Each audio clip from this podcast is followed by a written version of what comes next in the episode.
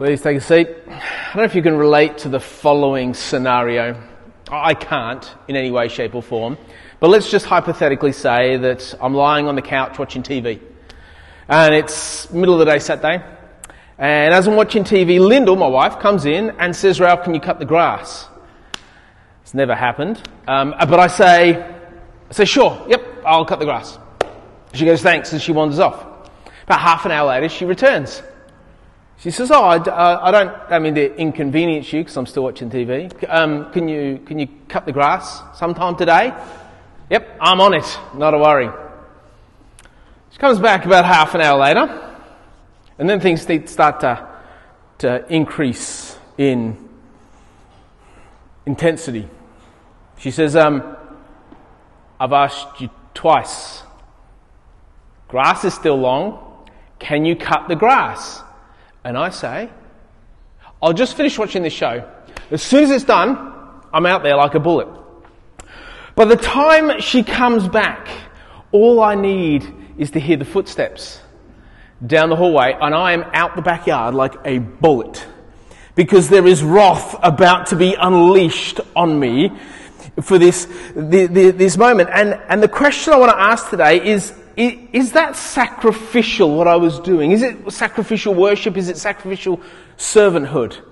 I mean, really, what was being sacrificed was my time in front of the TV, right?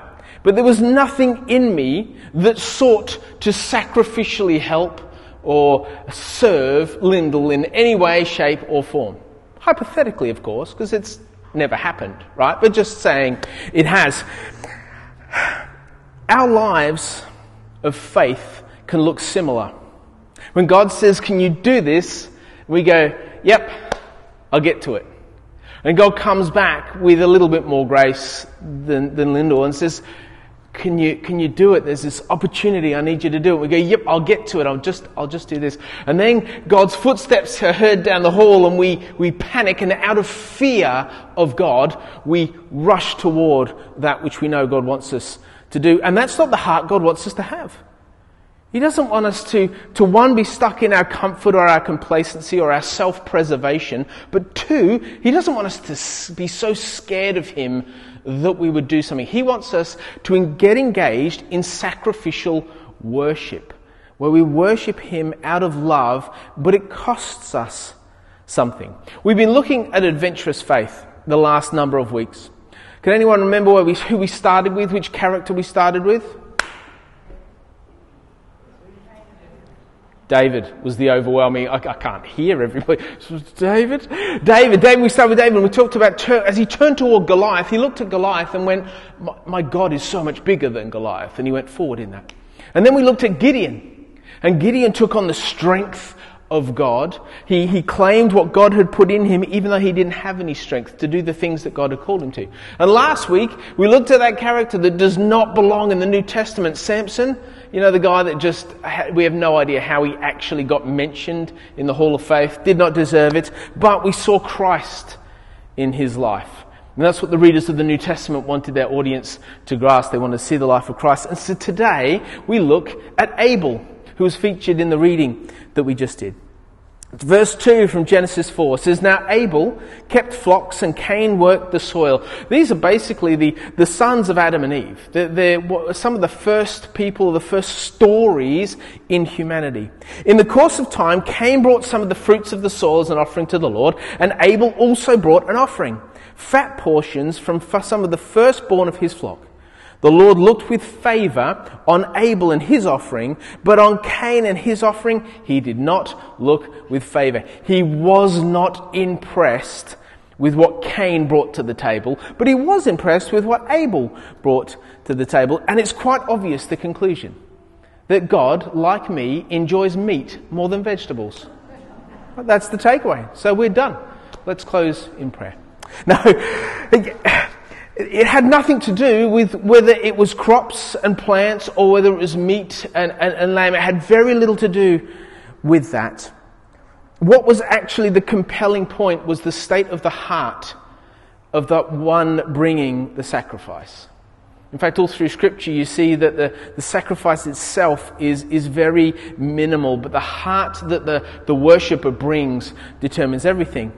And, and, and, their heart determined how valuable their sacrifice would be. Abel's heart, his faith was adventurous. It was God, I will put myself upon you and see what happens. And Cain was, I'm holding back the good stuff for me. To understand the implications of this, we need to do a really brief overview of the Old Testament's sacrificial system. And so here it is in a nutshell. There were requirements of the law that you needed to be made right with God, and the way you were made right with God is you would bring a sacrifice. If you had access to livestock or to birds or to whatever at a certain point in the year, and there were many festivals, but you would bring an animal to the altar, to the priest, and the priest would cut the throat of the animal and bleed it out and cut it open, and it was disgusting. It was graphic. It wasn't PG. It was just horrendous. There's blood everywhere. Harvest the organs, use the different parts for different things, and basically burn up the lot on the altar. A burnt up altar and offering to God. If you were a farmer, if you didn't have access to animals, but you did have a crop or you had a vineyard, you would bring the very best and you would bring it to the altar and it would be burnt up. The point is, the whole system, as if you were participating in it, it cost you dearly. It cost you dearly. To sacrifice the first fruits, as they were called, was painful. And that's what we need to understand. It was painful. Because if you had your best bull, that would determine what the rest of the herd would be like in future generations. You, you, it would determine the pedigree and the quality and the strength and the power and the value. And the sacrificial system says that is the one that you bring to the temple to sacrifice. You start to go, ooh, gosh, that, that would be painful. But it's the same with, with, with the crops, with, with whatever it was. So, what if the second in line, so not the very best of the crop, or the herd, but the second in line was rubbish. Was not good, was not strong, was weak. And what if there was no second in line? What do you do then? What if everything else was in such poor condition that the first one could save you? And you were required to bring that to God and to give that to God when your very livelihood, your whole life, and your family's future hung on this. The other day, Zari, who's six, was eating some chocolate. She loves chocolate. And um, she doesn't get it very much, which is why when she comes here for morning tea or she goes to Friendship Club, she goes bananas because it's like Willy Wonka's chocolate factory. Like, this is incredible, all these treats and she just goes to town on them. So she's eating this piece of chocolate and she's nibbling away at it and she gets to, I think she had like two pieces and she gets to halfway through and she looks at the chocolate and then she comes and finds me and she says, Dad, I want you to have this. Last piece of chocolate. And I said, I can't take that from you. It's your last piece of chocolate. And she says, I want you to have it, Daddy. And I said, Why? And she said, because I love you. You see, when we look at this kind of sacrifice, we see the cost. But when, when the, the giver whose heart is right, they see love. And that's the parallel in this sacrificial system. That Abel had this overwhelming love for God, that for him it wasn't a sacrifice, it was simply an offering of worship. Whereas Cain loved himself more than he loved God. And he struggled to bring the very best to God. See, Abel offers this worthy sacrifice. Abel also brought an offering, the fat portions from some of the firstborn of his flock. Now, you've got to remember, this is the start of the sacrificial system. It's not like it had been going and they chime in. This is kind of where it, it began from. But the fat portions can only be obtained from an animal when you kill the animal, right? There's no cheap skating around it. If you want the fat portions, the animal has to pay for its life. But the fat portions were the most expensive, the most versatile, the most valuable part of the animal. They, they could be used for a number of different things. And so what Abel was saying is, I'm going to take the most valuable part of this sacrifice. I'm going to, I'm going to bring it to God. I'm going to give it to you, God. He sacrifices his best. He places all of his security in God. His heart orientates toward God in worship. His faith is adventurous to the point that he goes, I can't control what happens after I offer this sacrifice. And so, God, I trust that you can control it and you will control it. And he offers it. See, Abel's adventurous faith was displayed in his worship. Abel knew that sacrificial worship would strengthen his faith and that his adventurous faith would lead to more sacrificial worship. All the while, Cain skimped, kind of glossed over it. He tried to get by. Cain brought some of the fruits of the soil as an offering to the Lord. There is nothing glorious about that. It's like he did what he was supposed to do because that's what he was required to do. And God says this to Cain in verse 6 If you do not do what is right, sin is crouching at your door. It desires to have you, but you must rule over it. Self preserving worship opens the door to sin in our lives and sacrificial, adventurous, faith filled worship slams the door shut. It propels us when we, when we come to this with a heart that is adventurous faith, when we say, God, you are my be all and my end all, when we come to God with that, it propels us into His goodness and His faithfulness and His trust. See, in Cain's life, we discover that worship is the antidote to violence and aggression and hatred and vengeance and bitterness and anger. If some of those things that I've just mentioned struck a chord in you and you're like, oh, I don't want anyone to know, but that's something I deal with, worship is the antidote to that. That when you come to God with a sincere heart to worship Him, and I don't just mean like how we sing on a Sunday, I'm talking about the condition of our heart every day with God. Is that heart, is our life worshipping God? When you come to God with a sense of that, you will find that these other things will dissipate. They will lose their grip on you. They will fall away. But how hard can it be? How hard is sacrificial worship? We all wish we were better at it, right? When everything within us, it screams, what about me? That's why we don't want to sacrifice, because what about me. You see, the strength of that internal voice, what about me? It keeps us locked in self preservation mode. I just need to preserve my life. I, I, don't, I don't trust God enough to give Him my life. I just want to preserve my life. And God knows that. He knows that that is the voice within us. He knows that is the battle of the flesh. He knows that every person on this planet struggles with that. He knows how ultimately selfish and insecure we can all be. And so, and here's the brilliance of it all He goes first. God goes first. In and through Jesus, He steps up to the altar that, that we know as the cross. And He offers His life as a sacrifice. He says, I will become their sacrifice for them. I will pay the debt that that animal, that firstborn, pays every year. I will pay it forever. And I will do it because I love them so much that I want them to be right with me. I want us to have a relationship. I want them to know what it is for a God to love them, that they might dare to love and trust me back. And so Jesus offers himself fully on our behalf that we might get what every person in the Old Testament longed for to be made right with God. Because of what Jesus did on the cross, we are made right with God. You see, Old Testament sacrifices, they were costly to a person. They represented their livelihood and their future and all of their, their, their kingdom.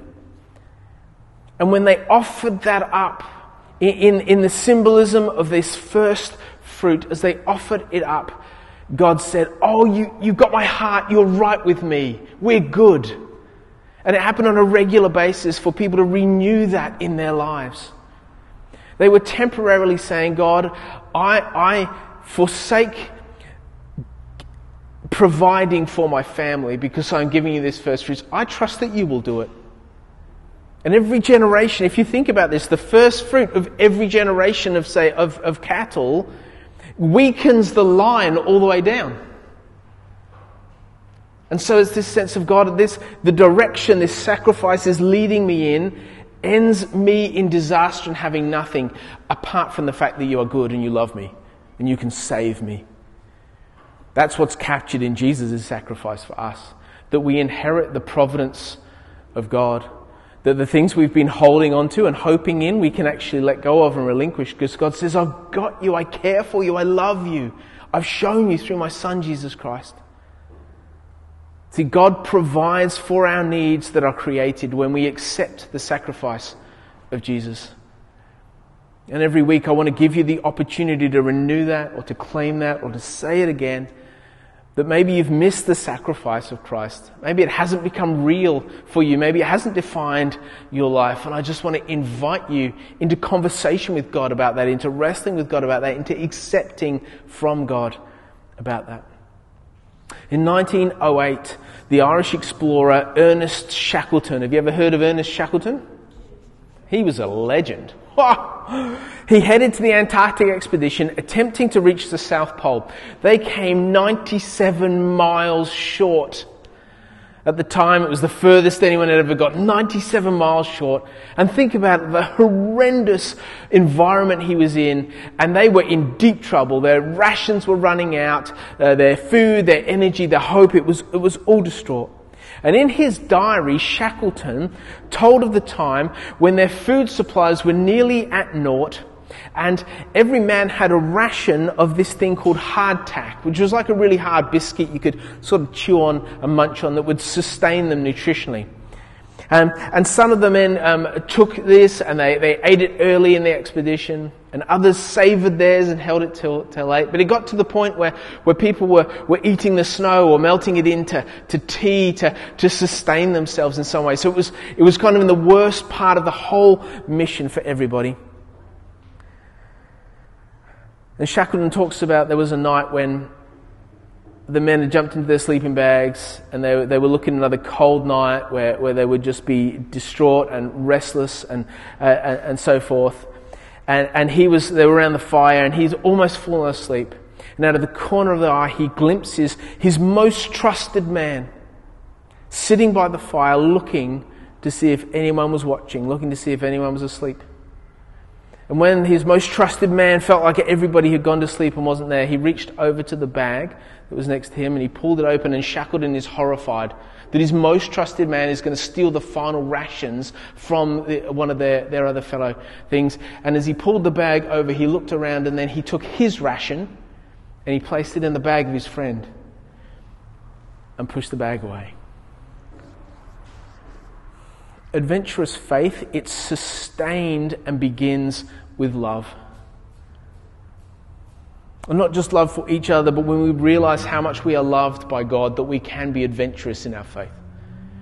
We can do the things that we think I'm too tired, I'm too exhausted, I'm too old, I've done that before, and God says, No, no, no, I still have more for you. It might look different, but I've placed this deep love in you that I still want it to spill over into the lives of others.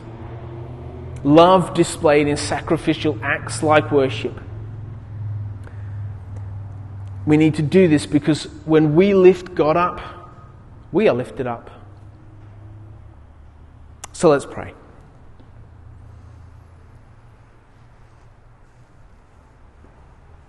God, we want our lives to just mirror worship to you. We are so thankful that you took the place of that final sacrifice for eternity for us. With your blood, you paid what our blood should have paid. You freed us and you restored us to yourself. You made us right with you. Lord, for, for those who have not accepted the truth of that, I pray that they might now. That it might come hurtling into their lives restructuring their hearts, changing their values, washing away their sin. And Lord, I pray it is out of that space we live this week. To worship you in all that we do, to uplift you in all that we do, to serve you in all that we do. That as we do, we might know more of your love for us. You might, you might gain the expression of our love for you and that our faith may become more and more adventurous. So, Lord, we pray these things, hoping and trusting in the power of your Spirit to move in us this week. We ask this in your name. Amen. Our final hymn today is At the Name of Jesus, if you'd like to stand as we sing.